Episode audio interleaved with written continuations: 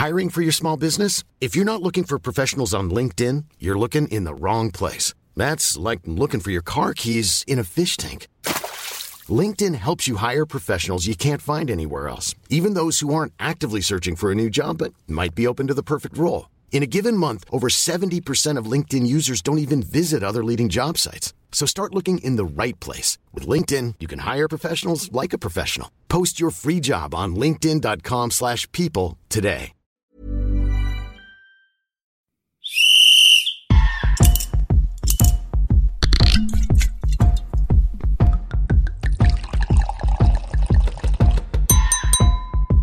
Well, I think we've decanted for long enough. It's time to sit back and enjoy Two Sharp Reds with Mark Schwarzer and Ollie Gill. Yes, thank you very much, Eddie. It is that time of the week where myself, Ollie Gill, and Mark Schwarzer sit down with a bottle of Reds and we like to compare that Red at the end of the episode to a player, past or present. And along the way, we'll talk about all things in the world of football. Speaking of Eddie, the guy who does the uh, voiceover at the start there, Mark, would you have to agree that that's the best part of the episode? When you hear Oh, yeah, it's the only reason I'd dulcet listen to it. tones? Yeah, yeah, yeah. That's the only reason I listen to the episode. I listen to the intro and then turn off. I was thinking maybe we should create it as an outro, so then people at least stay to the end for. Or would they just go forward to the end and well, they could, but then statistically, or, or the analytics will at least come up that it's gone to the end of the episode.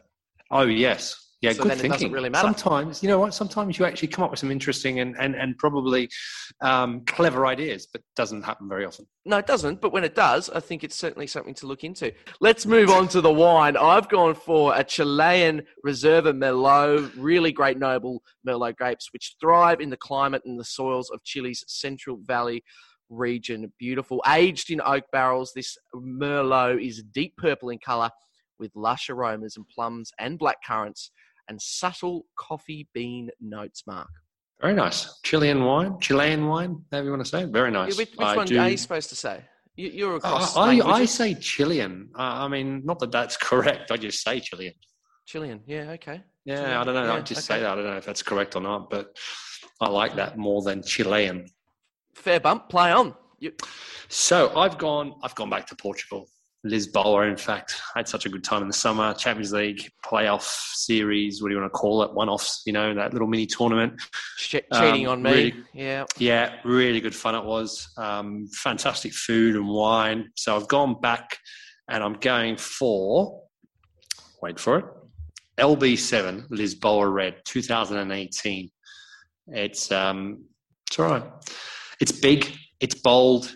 It's unashamedly drinkable. That's what they say. Um, all full of fruit and a kick of spice. So apparently, it'll enhance any richly flavored food you throw at it, whether it's a barbecue or a warm casserole. You'll love it. Okay, let's uh, move off the wine and go uh, get stuck into the football. And at halftime drinks, we'll of course come back to the wine before we compare that player that uh, wine to a player past or present. Mark, there's so much to cover off uh, this week, and there'll be a little bit of Premier League, of course. You know that's that's the league we like to focus on, but there's actually been a lot going on uh, across the continent, and we've got to start slightly north of England in Scotland. Okay. Why would that be, do you think? If you had to take a wild step in the dark, why are we starting in Scotland? I really know. Can't- I can't think of any reason why I would want to talk about Scottish football. Let's be honest. I mean, other than obviously the Aussies that are playing there. Yeah, well, that's true. Uh, you know, normally it would be, you know, your, your Irvines of the world, but it's the fact that Rangers have won. Oh yes, they did, Yeah, they? They yeah, did. Yeah, their 55th league title. Uh, Isn't ending- it sound better, doesn't it? Isn't it amazing that how they've gone back to it's our 55th league title, the most of anyone else in the world, which is which is obviously impressive, right? But it's the first one in 10 years. That's more importantly, I think. Um, in a lot of Yeah. ways, they've they've broken that that stranglehold from Celtic. Celtic going for the 10th in a row. Um, and I think that's even arguably more impressive from the fact that where they've come from, Rangers, in the last was it last seven or eight years, where they've in the wilderness of, of lower league football and the, the financial chaos that they've been in, and then that, even arguably the last couple of seasons, financially they've they've struggled a little bit. They've had to be very very careful. They've had to be clever, and they've done so very very well.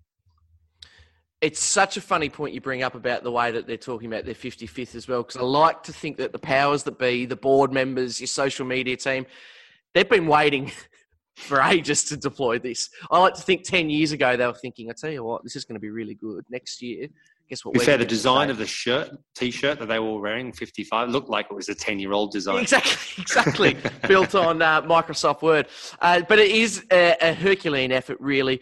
Uh, massive for for uh, Gerrard as well. But nine years for Celtic, and looking at some of the comments from the fans under there, you know, when they drew on the weekend, of course, if they dropped points, that meant that, that Rangers won. Geez, it's amazing how after nine wonderful years, fans can forget that pretty quickly. And oh. they go, board members out there going crazy.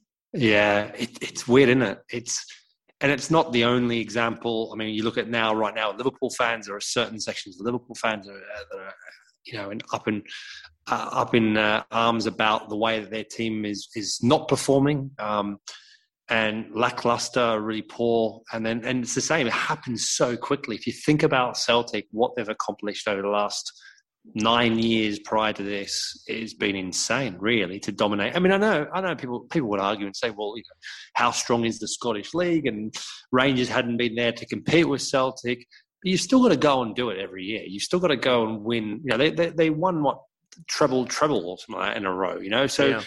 that you've still got to do it and be on on on top of your game each week, um, particularly when you're playing the domestic cup competitions away and, and, and you know difficult grounds, environments. Um, so it is impressive.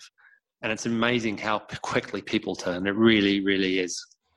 So when you look at some of the big boys from the Premier League uh, that have retired, uh, so you, you, John Terry's, Lampard, Henry, Solskjaer, Arteta, some of these guys that have gone into management at different levels, do we now look at Gerrard and think, I mean, that's that's the best achievement out of any of those? And some of these guys have managed high flying clubs, but the fact that he's been able to go and and knock Celtic off their throne. I, I, would you say I'd feel pretty confident to say that's the best achievement out of, out of that specific group of former players? Yeah, so far. I mean, you know, John Terry obviously hasn't managed himself so far. Um, Frank has had the opportunity. Um, he's been at Derby, been at Chelsea. I mean, I, listen, I think what Frank did last season at Chelsea was remarkable. Let's not forget that zero money. I mean, in the transfer window, promoting youth, mixing the the experience with youth, losing a few players. Um, you know, people will say, well, it's Chelsea and, you know, the squad that they've got and the, the players they still had on their books was remarkable. But I think to finish in the Champions League, to give so many young players opportunities to play at that level is up there as well. Um, but yeah, it's it's difficult to look beyond what uh, Steven Gerrard has, has, accomplished in a short period of time at, at Glasgow Rangers. Um, and I mentioned it just before that, that how much of a disarray that club has been in financially. It's been a mess. Um, you know, there's been court battles uh, between previous ownerships, uh, people running the club, various positions. Um, I mean, I know, I know there's been death threats against certain people who have worked within the club, and, and, and people believe that they've they've uh, mismanaged the club. So, I mean, that's how passionate fans can be. Um, so yeah, to to go up there with limited amount of money and still be able to turn things around and become more than competitive, and obviously now win the title away from Celtic, who've got a far bigger budget, far more money, far more established in terms of over the last ten years. Of course, let's let's, let's put it put it make it absolutely clear. Um, it's impressive.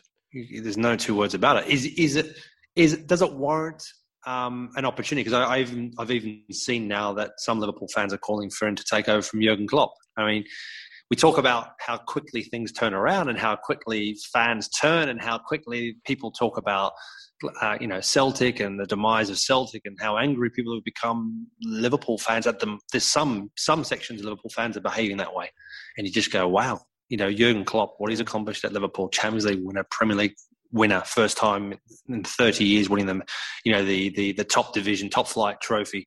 So how quickly that can turn, even someone like Jurgen Klopp. It's got to be inevitable, though. Surely you would you would imagine so that Gerrard at some point takes the job. Yeah, yeah, yeah, hundred um, percent. You would think so, and and if I mean, it really depends, I suppose, on so many factors. Obviously, depending on what the hierarchy of Liverpool want to do, do are they panicking? Do they believe that you know Klopp's time at the club is is, is almost over? Does Jurgen Klopp think he, that it is? He's admitted it's probably the lowest point that he's had in his in his management career. Um, so many factors come into it. I mean, for, in my opinion, he's deserved more than enough even more, you know, a lot more time to to turn things around at Liverpool. I, am not one for one minute to say Jurgen Klopp needs to go. I, I don't think so. I think he's a he's, he's proven time and time again, and, and even more so since he's been at Liverpool, that he's a world class manager. And I believe he'll get things right. I, I, just think, with like particularly at Liverpool, it's not all rosy um, off the pitch. So certainly it isn't on the pitch, but off the pitch, behind the scenes, from top down to bottom at the moment, there's certainly, I think, potentially some difference of opinions, different ways of of, of seeing the way that the club's being run. And let's be, let's let's not forget the, the pandemic has been been disastrous for for pretty much every single club, um, every single sporting organisation on the planet, um, let alone any other business. So you know, and football's certainly not immune to to the repercussions of of of, of this pandemic. So um, I, I, think people have to be given a little bit of leeway, and and for me, Jurgen Klopp needs more. doesn't even need leeway because he's still proven that he's a, that he's a, a world class manager. He just he just happened to be in a bad run of form at the moment, as as with his team. So that's a great transition. So, firstly, before we sink our teeth in, let's just take a moment to congratulate Steven Gerrard and his achievement with Glasgow Rangers. But it is now time to move on to, to all things Liverpool because they did on the weekend lose 1 0 to Fulham at home. Six straight home loss in their history, first time in their history. Um, first question would be we know that they've got defensive issues through injuries. Mm-hmm. But the front three or any of their attacking players, why can't they find the back of the net? I just don't understand. I yeah. physically don't understand. Yeah, and I've, I've known that about you for a long time. That you struggle to understand a lot of things. Let's that's honest. a blanket rule. I just don't understand. yeah, rule. that's yeah. that's been obvious. Um, what's the problem? It's interesting that for the first time in a long, long time, he's actually played two and a halves um, in mm. central mid, uh, central defense position, which is kind of like, hang on, of course you do. But Jurgen Klopp and Liverpool haven't done that for, for the vast majority of the season. And that tells you that obviously he doesn't believe in, in Nat Phillips and Rhys Williams, particularly to play together, um, bearing, you know, being able to, to shoulder that responsibility. Um, then you leave Fabinho out and you leave him on the bench, obviously with the Champions League game in mind midweek against RB Leipzig, because it shows you how important and how how much is still taken into consideration, how much that game is taken into consideration, even though they've got a 2 0 lead going into that match. Mm. They're still thinking, right, hang on, this game is by no means over. And Leipzig won on the weekend 3 0. So they've bounced back. Liverpool have have had a disastrous time. That's you know, there's there's no two words about it they're certainly down on confidence. There's been a lot of chopping and changing. James Milner was in, Naby Keita coming back. He's in and out of the side all the time due to injuries. Shaqiri, Jota coming back from injury. Shaqiri, I, I think, is has kind of been one of those players. Has been a real waste at mm. times because he just hasn't played enough football, and it shows in his performances. And and you look at Mo Salah, he just looks like a player that's completely down on confidence, even though he's had a, you know, a top season in terms of goal return but I think it's arguably been his his poorest season for Liverpool in terms of week in week out performances. Um, hmm. and and Mo's one of those players that every you know you, you see every bit of emotion on him. So when he's happy, he's incredibly happy, and things go so well on the football field. And when he's not happy, his body language, everything, it, it just it just uh, it, it spills out, and you can see it. And I think it, it, the way that Liverpool are across the team, they're so down in confidence. Um, you know, they, are finding it difficult to score any goals. Full stop. I think the link-up play has been been pretty poor, um, lacking continuity, confidence at the back, trying to pace too many too many holes, um, and uh, over time, it, it, works against you, particularly when you're playing against really good opposition. And let's be honest, uh, Fulham are one of the most informed teams in the Premier League right now. Yes, they have. And have been for the last couple of weeks. Yes. So it was always going to be a difficult game. Fulham play, you know, a nice, attractive style of football. But obviously, every every Liverpool fan listening to this is going to be going absolutely bonkers and going, well, you know, hang on a second, Fulham, they're relegation candidates and possibly will be relegated, and we're Liverpool and we should be beating Fulham nine point nine uh, times out of ten each week, each time, and that's more, most times correct. But Liverpool, obviously, in a very, very different uh, state of play right now than, than they have been in a long, long, long time. With roughly 10 games to go, who would have sat here and thought, when you're looking at the, the table, that Aston Villa have got the same amount of wins than Liverpool and they've got two games in hand? But even more shocking, West Ham have one more win than them and they have two games in hand. I don't what, think what's shocking one... about that. Like shocking yeah. for whom? Uh, I think there's a bit of column A and column B going on in that situation, yeah. don't you think? Come on. There's no way any of us would have sat here and assumed that with 10 games to go. No, no, no, not at all. And and you know what? With Liverpool, there was all for me with Jurgen Klopp, and I said it right at the beginning when Jurgen Klopp took, took over at the club.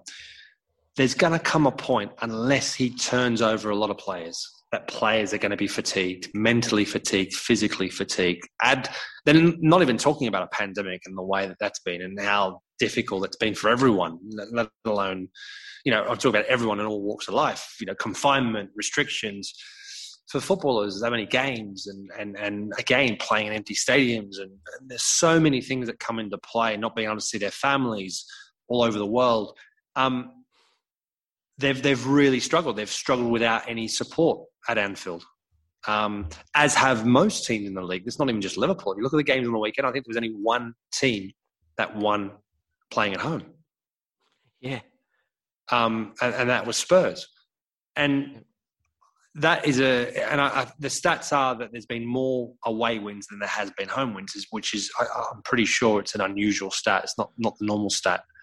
Um, so for Liverpool, when you look at the amount of games, the pandemic, the intensity, and they have changed the way they've played a little bit. Jurgen Klopp has had to alter things, had had to tinker a little bit with the way that they play, and that has shown that they're nowhere near as effective when they're not in your face, running at 100 miles an hour each time from the off. Liverpool have lost that little bit of cutting edge. So then let's move on to, to happy and brighter subjects. On the other hand, we are on Fulham watch. We have been for the last four weeks. You reckon they're the form team in the competition, do you? One of one of the form teams. Who else is there? I think going into the well, weekend, you would have obviously said City, but they've they've had yeah. a loss. So let's yeah. I mean, if, you, if you if you're looking at the form guide, I mean, Fulham out of their last five games, they've won two, drawn two, and lost one. Um, you know, so I mean, it's pretty decent stats for for a team down that bottom part of the table. And even if you go all the way through up to the top, you know, there's there's Wolves are on a similar similar sort of run in their last five games. Um, as you go further up, you know, you look at Tottenham. Tottenham out of the last five have lost two and won three, as have Everton. Mm. Then you look at Chelsea with three wins and two draws, and then the, and then the next best one is obviously Manchester City, four wins and a loss. Um, Man United two wins and three draws. So there's not much of a difference in that, and they're right so, up there in the top sort of five six teams in terms of form guide. So they're now they're 18th, so they're still they're still in that relegation zone, but they've uh, got 26 points. So do Brighton. Then yep. in 16th, Newcastle with 27 points. Yes, they've got a game in hand. Um, uh, it's just incredible this run that we we we've seen starting to happen. I haven't really the last four episodes we have been on Fulham Watch, but every yep. single time you go through the fixtures and go, "Yep, but they've got this person." Yep, admittedly, yep, they've got City next. So, yeah, you're right. They've got an incredibly tough run. But they only, really, there are three or four winnable games left for them. But if they pick up points against the likes of Liverpool, like that's, they're going to be yeah. impossible to stop at this, this rate in terms of getting, in terms of being safe. I, I think if you also look at the, the Liverpool position, situation, the, the, the Champions League game coming up midweek, I think it's almost like – even though they're only currently three points off a top four position, Liverpool, but they've got a couple more games um, than a few other teams around them. Uh, the odd one has one more, uh, one fewer game. The points could be, the gap could be a little bit greater. It's almost like, okay, he's prepared to put out a team that he believes is still good enough to beat Fulham, but a very strong side that's going to be ready and fit and raring to go midweek against RB Leipzig, which you can I can kind of understand their predicament. Um, the team that went out there on the weekend unfortunately didn't perform. Whereas Fulham would have seen that team sheet and gone, right, okay, they, they think with this team they can beat us. And it's a little bit of a, an extra incentive to go out there and prove them wrong, you know. And, and, and obviously Fulham took advantage of. Yeah, they had a bit of luck at times, which you're going to need, but they played some really good football. They scored a good goal, and um, the desire and the hunger and the determination, as it has been for, for, for a long, pretty long period of time now, Fulham has been there again.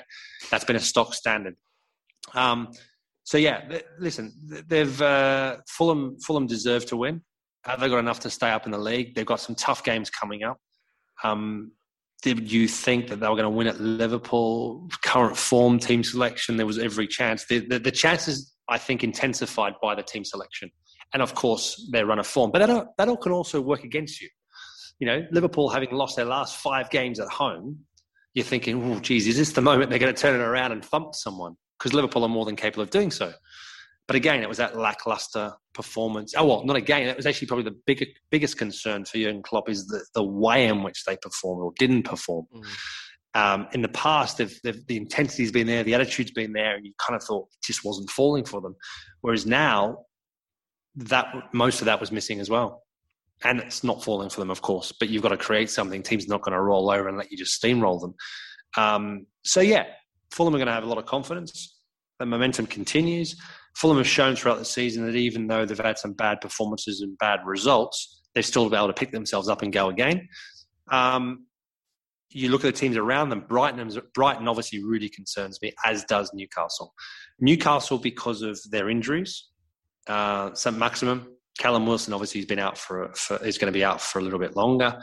Uh, Almiron. So the, the three players that give them a little bit of X factor or yeah. potentially given that X factor, I'm missing. And then you look at where are they going to get goals from? I mean, Ryan Fraser, Joelinton, who's struggled for goals anyway since he's been at the club, Joe Willock. And then you're looking at Jonjo Shelvey to try and produce something. So that's that's a big issue. And and Newcastle, you can see they're jittering. You can see they're they're they're really feeling the pressure. Uh, Steve Bruce is the same. He's already said, "I don't want to go. We have to make sure we don't go into the last game of the season as a, as a grand final." They were playing Fulham away from home, and the winner stays up. You know, they, they, don't want to be in that situation, which of course you don't want to. No one wants to be in that situation. Um, then I look at Brighton, and I just think, for all the nice football they play, you know, it, it, you, you've got to also be a little bit pragmatic at times. You can play the nicest football in the world, but look where it gets you, or where it can get you. You know, you've got to find a balance, and Brighton, for me, just don't have that balance they play too nice a football at times and they don't just roll their sleeves up a little bit sometimes and go, right, okay, we're going to just turn a team and then just play the nice football up their end and don't always just try and play football out the back. And, and you know, then their mistakes creep in, the pressure mounts. You know, Sanchez, who's done pretty well and did actually pretty well against Leicester on the weekend, then makes a mistake for the for the winner. It turns out to be the winner from uh, Leicester. Uh, you know, and Brighton have been in a free fall for for a number of weeks now.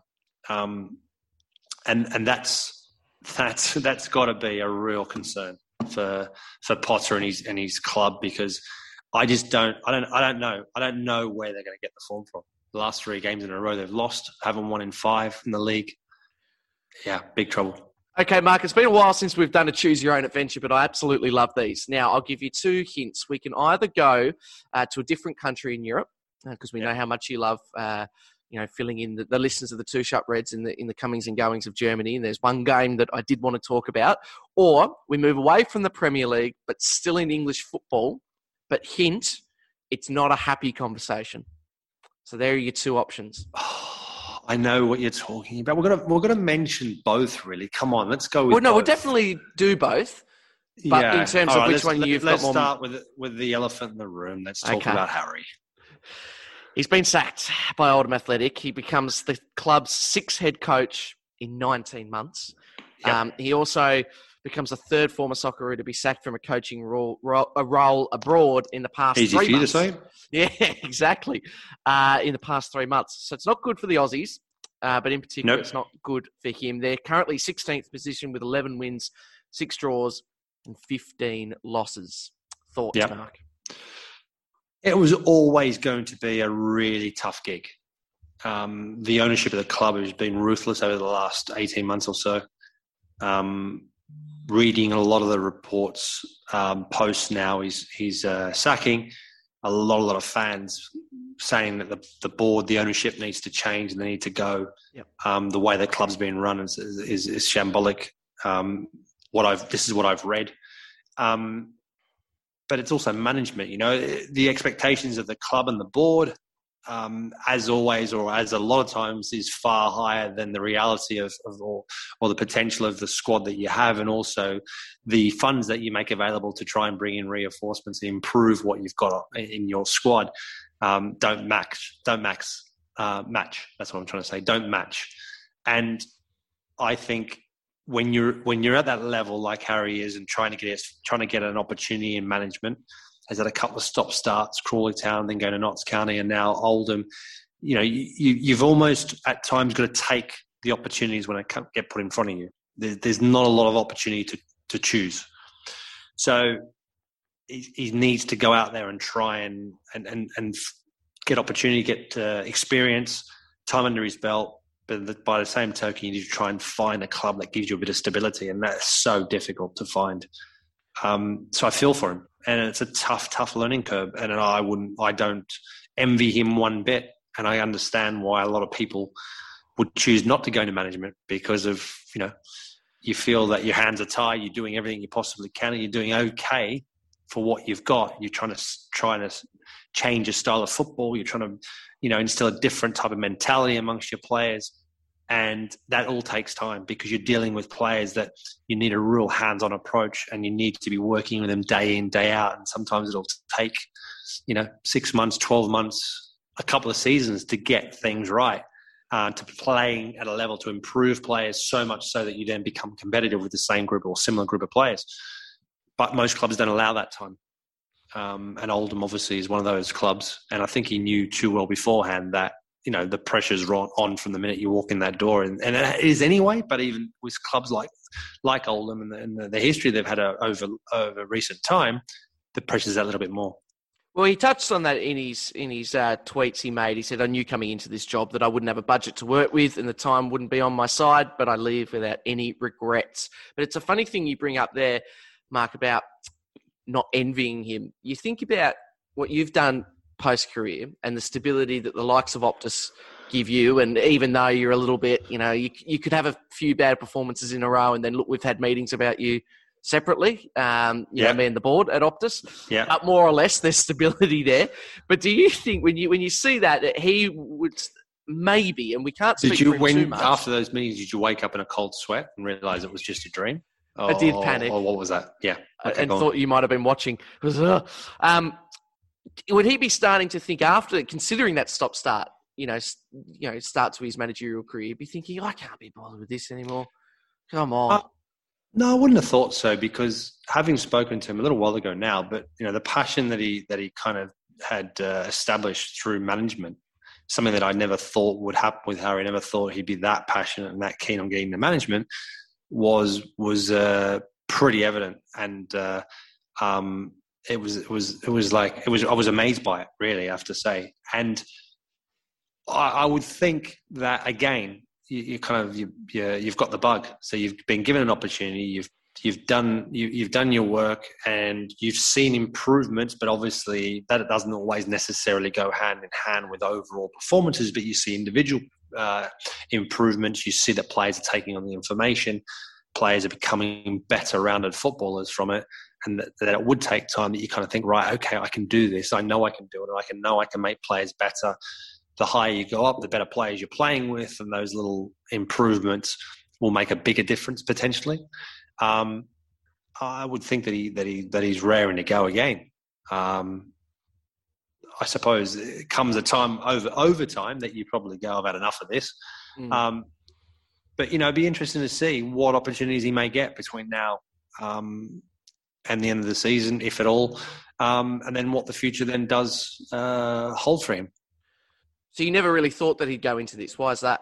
Did he just not um, talk about it, he, or you know, he'll say it to, he'll say it himself. Is that you know he, he was so focused on himself and no one else, and at times he was almost introverted, mm. and it was very like like all of us. We're all incredibly selfish, you know. But you, you kind of have to be to agree as well, and and and it's all about me, me, me, me, me, and and that's absolutely all of us. But he was someone that I, I mean, my experience wasn't very open to discussion, wasn't very open to, to talking about football, didn't really have any enthusiasm, interest in, didn't look like, from my perspective, didn't look like he had an interest in coaching. Um, it wasn't something that he talked about. Not that I talked to him that much because, like I said, he's quite introverted. You know, you all go off to your own rooms, you, you do your own thing, and you um, prepping for games and prepping, you know, getting ready for training as you, as everyone does.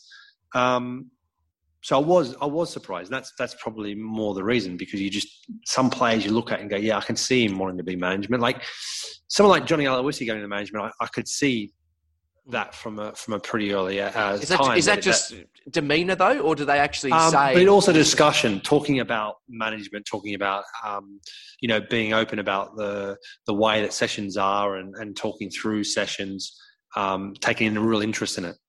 You could see that with certain players. Um, then another one is like Luke Wilkshire. I was I was pretty surprised Luke Wilkshire went into to, to management. You know that he's gone and he's done really really well at the level he's been at. So the, the interesting thing we'll see will be how high he wants to go. Does he want to go to another level? Will he get given an opportunity to another level? And how does he then cope with that new challenge? That, that'll be interesting. So there's a few people. I mean, Tony Popovic wasn't wasn't a surprise either. You know, it wasn't a surprise to me at all that he's gone into it. Um, yeah, so it's interesting when you when you see it. I mean, the one the other person that surprises me that he wants to get into management is Tim Cahill. Mm. Um, he's another one that I just didn't think that it was something that he'd really want to get into. I just thought he would be happy enough to be involved in football, but not necessarily day to day in a in a coaching capacity. Where would he start? Do you think? Where should where would you recommend? Doing a Harry Kewell and where would I recommend someone who's never been a coach, never been in a no, as in where as would in, you recommend? As in for longevity for his career, do you recommend starting at your League Twos, your Crawley Towns, your Oldhams, or if he's got the opportunity to go back to Australia or maybe somewhere in Asia where we know he's played I, in India? I think if you get given an opportunity to be uh, attached with a Premier League club in the coaching setup, like a, say a, a John Terry has been. Mm. Um, I, I think that's the best way to start. I think. I, I, I, think if I were getting into management, that's how I would look at it. I'd go right, okay. First and foremost, you go right. You know, could you go to a club? Like, could you be involved some way or another in a, in a, in a Chelsea setup or a Leicester setup? My old club's obviously in Fulham, and and can you somewhere be involved and get experience mm. there day to day? And then maybe look at opportunities elsewhere if, if something arose or internally maybe you get an opportunity to go through the ranks. I don't, I don't know. I don't know. I, that, that's how i look at it at the moment. Won't be long. Back to ollie and mark in just 15 seconds. If you enjoy two sharp reds though make sure you search Gegen Pod wherever you get your podcasts. David weiner is joined by thousands of games of experience both on and off the field. It's a great listen. G-e-g-e-n-p-o-d the Gegen Pod. Okay back to two sharp reds Halftime drinks here on the Two Sharp Reds. Mark, as I just take a sip of my Chilean Reserve Merlot. Uh, all these managerial talks got me thinking. Uh, on Friday, I downloaded Football Manager. If you, oh, did you? First time ever. Um, I'm more of a FIFA operator, but of course, I'm Are in you? an Airbnb, so I don't have a PlayStation. Uh, and I thought I'll give this Football Manager thing a go. And I, I think I think I'm medically addicted. Really? I love it. I absolutely yeah. love it. I have to say, I prefer Football Manager to PlayStation. Right. Or, you know, one of the, one of those games, yeah, because it's, it's more hands on, it's more intricate, more more detailed oriented, um, less of playing the game per se, like you do on, totally. on PlayStation, but more about the management side of it. And I, I actually like that. You know, they're dealing willing to deal in transfer windows, tra- contracts, oh, and player discipline, and all that sort of stuff. Yeah, I, am dealing with the budgets and all that. Yeah, I, I'm I'm more interested in that. I'm. I tell you what, Crewe Alex are flying at the moment. Uh, yeah, I've just locked Perry Ng away to a long-term contract, which is huge because, of course, in real life he's gone to Cardiff City. Uh, but okay. in my world, uh, I'm not letting him go. Any Charlie other big Kirk, names? Have, any well, other big names made their way to um, the great yeah, big Crewe? There have. We've just uh, we've been able to to notch up Alioski uh, oh, because, wow. of course, Harry Pickering has gone to Blackburn. Uh, so I, I managed because we're in the championship now. Okay. Um, and uh, so you've had success yeah, already. Dropped down. Yeah, oh, yeah. oh yeah. Right. That's what I mean. What's I'm your- medically addicted. I'm medically What's your preferred system? Uh, I, I do like a three at the back. Uh, I like Do to you? be, yeah, yeah, yeah. I'm a, I'm a risky sort of. I, I like attacking. I like. It's all going on. Uh, Oh, but I. I, in real life, I think I'd be very Bielsa-esque. I think Would I'd you? play sort of set them up like a basketball side. You know, like Would you this- crouch on the side of the pitch as well? I, I don't like it when he does that. I'll be honest. Mind you, I don't think you'd be able to crouch. here. No, I wouldn't. knees. You probably needed like a, a little. You know, you need one of those camping chairs, all those, you know, those sports, good- yeah. uh, sports grounds chairs. You know, where you, it's got like almost like just a spike in it. And the the seat pops out and it's got a spike. You can just lift it up every time you walk. Now, how good would that be to see a manager? What are the opportunities for sponsorship as well? You know, signage on it. Oh, Well, we just we opened know- up another opportunity in marketing. We should be involved. Totally, because we know how popular the Bielsa bucket is. Yes. But you need the the camping chair, and you Yes. put your your cup of tea in the. Or yeah, whatever, you can have or, or, it in the you know team colours, emblem, sponsors on it, everything. About that is a seriously good idea. You can't tell me that the likes of Roy Hodgson wouldn't go for that. Would you, have camping mana- would you have manager, gaffer, or Yeah, a bit name on the back of it? What would you have? Well, no, you should do it like, they movie do. stuff, like movie yeah, scene. Correct. I think that's Yeah. a genius idea. What would you have? What would you have? Well, it depends on my role, but would I? Are you saying would I have a manager, name right? my You're role? a manager. What, what would you Right. do? Would you go name, gaffer, boss? Um, I would go for, in terms of on the back of my camping chair, considering I've never been a player, I haven't had the experience of having my own name on the back of something. So Yeah. maybe I'd go for my name purely, you know, down to down to the fact I've not had a shirt with gear on. Yeah, but like you know, you're the gaffer, so you need that respect. So you like, it's got to be like gaffer. Don't name it, really. Well, I think you probably could. Well, we're already breaking many rules with the camping chair, so surely, Yeah. surely. are, there any know, rules? Can you, can can you not have a camping chair? This is the this is the inquest we need to into start making. print. I think we Yeah. need to look into the fine print. I think there is a potential avenue for us to get in there and get Yep. some extra exposure. I tell you Two what, sharp two- Reds camping Reds- chair. Oh, how good is that? That's right. Last week we talked about our own bottle of wine. I've Yep. talked to the guys at Hey Diddle. They Yes. said it's a great idea, um, but, But- they're going to get back to me.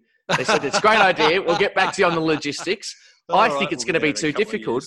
I think we make the managerial camping chair, the two sharp Yeah. Reds Yeah. manager's chair. Imagine that.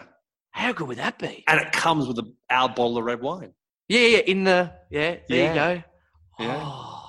Unfortunately, we have to keep talking about real football. God, it's such a shame. I just want to talk about camping chairs all my life. Uh, but let's let's head to Germany. It's time that you give us an update in the world of the Bundesliga because there was a game on the weekend that was one of the more entertaining domestic games uh, I've seen in a long time. I messaged you during it and said. Did you realise that German football was actually quite entertaining? Uh, uh, of course, it was a joke, but it was wonderful watching Bayern Munich and Dortmund play. It was just brilliant because I think as well, given the fact I watched so much Premier League, it was a real sort of shined a light on the fact I feel like there's a, a big gulf in in uh I don't know, is talent the right word? Or it's just every big six game seems to be a disappointment at the moment. But then Dortmund Bayern, it was amazing. First 20 minutes, Haaland two goals. Before half time, Lewandowski two goals. Goretzka gets a goal. Louis completes his hat trick towards the end. Uh, Bayern Munich win 4 2 after going behind 2 0. Was that a surprise that it was going to be that entertaining? Because again, going, you know, I was thinking, oh, this could be a nil all or a 1 0. Yeah. No, if you look at it, the firepower both teams possess, it couldn't have been a nil-nil, could it? No. Let's be honest. Well, not, couldn't on paper, but what I mean is track have been. Yeah, it always a bit- shouldn't have been, couldn't have been, and it- obviously it wasn't. Um, I, you know, I, I was, I'm, I'm, I'm happy that Dortmund scored first because I think if Bayern had gone into a 2 0 lead, I think it could have been just easily have been, you know, that's it. It could have been a thumping. Um, the fact that, that Dortmund, because Bayern's the more capable of coming back from 2 0 down, I believe, uh, as it showed, than, than Dortmund. I think Dortmund just would have been shattered and, and fallen apart. In the past, it has happened. They've gone to, to Munich and been thumped. So it was a great way. And then, but then Dortmund are always susceptible to conceding goals. Um, you know, I'm not, I'm not, um, I'm not overly impressed with with uh, their defensive capabilities, and they got exposed. And Lewandowski, wow! I mean, you know, Haaland two good two good goals, particularly his first one, and then the second, uh, sorry, then Lewandowski taking over. Um, the master and the apprentice, the apprentice getting off to a flying start, showing that he that he's there and ready to take over the uh, the role as being the main man in, in German football, and then all of a sudden. Robert Lewandowski goes, no, no, no, mate. I'm, i might be Not old, yet, but buddy." I'm still here, mate. Not yet, not yet. And he's brilliant, isn't he? He's absolutely brilliant. And and Bayern, the class that they showed just to get back composure, um, it was impressive. Great game. I mean, imagine, imagine, imagine, imagine. It's weird even saying it. Imagine that in a full house. I mean, the Oh. atmosphere. I mean, I've been to Allianz Arena a number of occasions watching games, and, and the, the atmosphere is insane. I was there a couple of seasons ago when they played the last game of the season against Eintracht Frankfurt, and Bayern needed to win. Dortmund, um, Dortmund uh, needed to win, and hoped Bayern slipped up against Eintracht Frankfurt to have a chance to win the, the title on the last day of the season. And actually, Bayern were one 0 down to to Eintracht Frankfurt after about 15, 20 minutes and uh, and then all of a sudden, and, and Dortmund were winning. So at that stage, like after 20 minutes or something, Dortmund had, had won the German title. And then all of a sudden, Bayern just turned it on. They won 5 1, smashed Sure, Eintracht sure. Frankfurt. And Eintracht Frankfurt needed to win to guarantee to finish in Europa League. Um, so they, they lost the game, got thumped, but still ended up finish, finishing in the Europa League because other teams around them um, had lost or dropped points. So so Frankfurt had had it enough then to, to keep the position in the Europa League. But uh, the atmosphere is awesome. So you touched on the fact that uh, Bayern Munich are far more capable of coming from behind, um, but it's Yeah. everything that I, I, you know. Every time I see a scoreline, I'll keep in touch with Bayern Munich. They do seem to concede a lot and go behind first. Well, why is that? Yeah. What's- recently, and it's actually all, all sort of kind of happened since they came back from the World uh, Club Championships uh, in Qatar. Um, they won that sixth trophy, trophy, um, which was pretty pretty insane. They'd, uh, I think, I think now they've, I think uh, Hansi Flick has lost the same amount of games as trophies that he's won because he's lost, they've lost one game. So at that time when they won the sixth one in in uh, Qatar, they'd won more trophies and games they lost. And I think since they've been back, they've lost a game. So they're six and six, which is insane. Um, possibly to do with the fact that a little bit complacent back, you know, after, you know, back again, the grind of things, no fans. Uh, I think we're seeing a lot, a lot of teams conceding goals. You know, if you look everywhere, it's not normal procedure. Um, Bayern have had a few injuries. He's shuffles shuffled around a little bit. His team selections trying to balance, obviously winning winning the title again, retaining the title, but also doing well in the Champions League, which is always a challenge. Just no different to any end of the year. Um, yeah, I, I really can't put my finger on it right now at the moment. Why they've conceded goals? The thing about Bayern is that yeah, they can concede goals, um, but they can just turn games around because of the firepower they possess all over the pitch, the the ability they have, and then when you look at the bench, the depth that they have, um, yeah, very very good to watch and and uh, flying. So in that scenario, the only man who really cares is Neuer because he doesn't get his clean sheet. You know. Yeah, no, I mean, you know, th- there's no doubt that uh, you know they'll be disappointed and, and, and want to try and fix the issue they've had with conceding goals. By uh, no doubt about it. But at the end of the day, if they keep outscoring the opposition and win this and then say they, they do well in the Champions League again or retain the Champions League, which will be unbelievable, um, no one will really care. I mean, they will because they'll analyse it and they'll always try to get better, and uh, that'll be the case.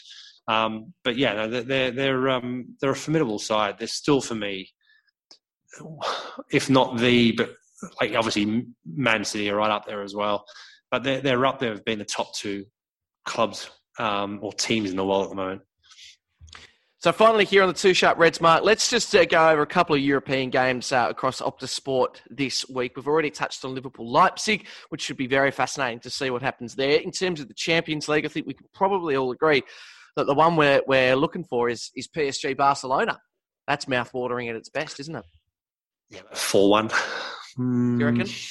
Yeah, well, it's four one, isn't it? Is it four one? Yeah. It's four one, Yeah. isn't it? Yeah, Yeah. but still. Yeah, I can't see it. Barcelona. I mean, I know. Listen, I know PSG have won comfortably in the past, and then go to go to the Nou Camp and get thumped. But it's the reverse, isn't it? Yeah, it is. It is Mm. locked down, and we don't have the, the fans, and it's almost like a neutral venue. Not neutral, but you know, the records show that the home advantage is not particularly great.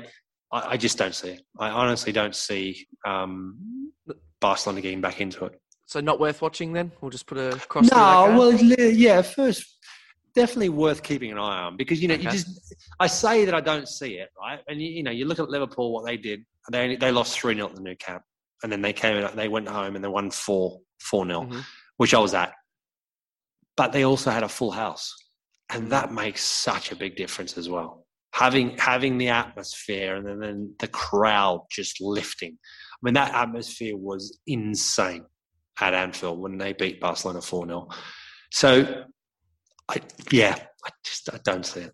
I can't. I can't. I, I find it really difficult for any team to have that such an, an enormous comeback with no other support in the stadium from fans. Mm. So then uh, that's Champions League in terms of uh, some of the best games to watch out for. But then in the Europa League, um, yeah, there's some good storylines. You know, Arsenal taking on Olympiacos, trying to get their own back from last year, last year's exit. Uh, but the one that we, we're looking out for is Man United AC Milan. That is a, Yeah. a cracker. I just Yeah, from from memory, no Zlatan though is the. I think that's the last I read, uh, which is a little bit Yeah. of a fizzer. Yeah, and that's a shame.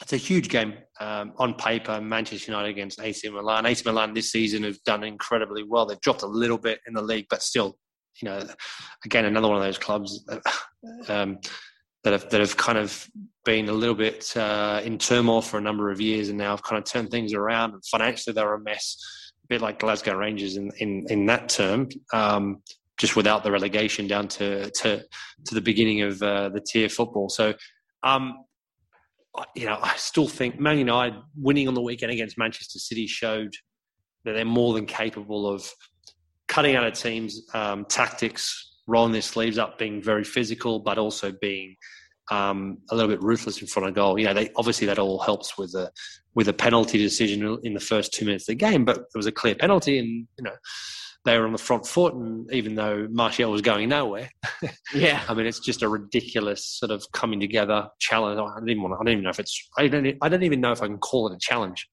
Um, in terms of a genuine challenge for the ball, I just think he gets in the way and, and clumsily collides into him, and and and it's a stonewall penalty. No no no arguments about it. Um, I just think I don't know. I just think Manchester United will have too much for him. But it's an intriguing game. I'm, I'm looking forward to it, and and this is when the Europa League becomes really exciting as well. When you have these big fixtures. All right, Mark, uh, let's wind things up here on the Two Sharp Reds. That's my least favourite sentence to say because obviously it means that my favourite part of the day is coming to an end. Um, but having said that, we move away from We, we can talk afterwards, mate. There's no point. You know, don't worry about it. I know. Yeah. I know you're really disappointed about not being able to talk anymore. But we can have a bit of a chat later on as well if you like. Yeah, but you say that because it's on. You know, we're recording this. Do you know what I mean? And then we go away from the recording, and you go, "Do not talk What to do me you- until Sunday night, Monday morning." Uh, but I've really enjoyed some of the wine I've been trying uh, over the last few weeks, and the Chilean Reserva Merlot is certainly no different. But before I get into the comparison, or certainly about the wine, um, I've noticed what I do is I tend to tell you about the wine, and then I say, "Should I go or should you go?" So before I even touch on my wine, what are you thinking? Would you like to go or shall I? There you go. All right. Thank goodness. Uh, so, Chilean Reserva Merlot, really nice, noble Merlot grapes which thrive in the climate and soils of Chile's Central Valley region. Aged in beautiful oak barrels, this Reserva Merlot is deep in purple in colour with lush aromas and plums and black currants with subtle coffee bean notes. Well structured, very elegant. This is a wine to be enjoyed with simple but hearty dishes such as lamb cutlets, cottage pie, bolognese, or, soft cheeses. I'm not sure when looking at that, the soft cheeses really falls into a, a hearty meal, um, but I appreciate the effort nonetheless. Uh, few few key words here, and this was actually quite a simple comparison for mine. Um, well aged, very well aged, incredibly simple yet hearty. Simple in this player's approach, doesn't muck around, but wears his heart on his sleeve and has done for a very long time for his club. Structured, uh, structured more so in his play. Certainly not a flared player at all, but, but seems to be very strict, knows his role, uh, and and does it very well. Has done for a long time. In terms of the colour, deep purple uh, in the wine. Some have also said you could call that claret. Uh, that's you Mm. know you know certainly I- I've got it. I've way- got it. Let me. I've got it. I've got it. Go on. Actually, it's more of a description of someone that you'd like to be that, and that's Granit Xhaka. Oh no, not, not quite. Yeah, structure. Oh no, no. Hey, it's not that good of a wine. Um, Okay. And then the final one, of course, uh, this is just what makes it too obvious. Uh, it- I'd actually would want you to tell me off if I didn't compare it to this player, given this one word in the description, is noble Merlot grapes. Um, I mean, it's got to be, it's got to be Mark Noble, right? Like that's yeah, okay, winking you in the face. one. Like, yeah, come I on. give that one. I, I mean, I, I've got something as well that's very similar because it does smack you in the face as well. Um, so yeah, so mine's a Portuguese wine. Um, it's a LB7 Lisboa Red 2018. It's massive. It's big, it's bold, and it's unashamedly drinkable.